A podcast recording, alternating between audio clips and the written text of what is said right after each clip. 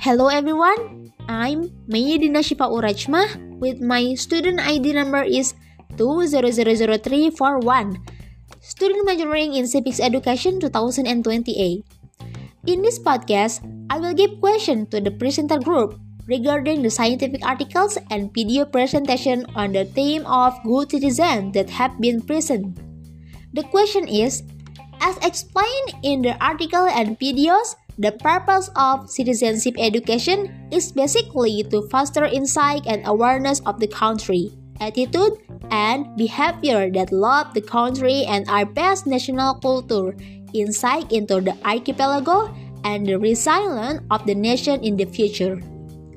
Then, what about the phenomena that occur among students today, such as fights between students, drug abuse, free sex, and lack of knowledge about national values that occur indicating the fading of the values of awareness of the nation and state, especially among students.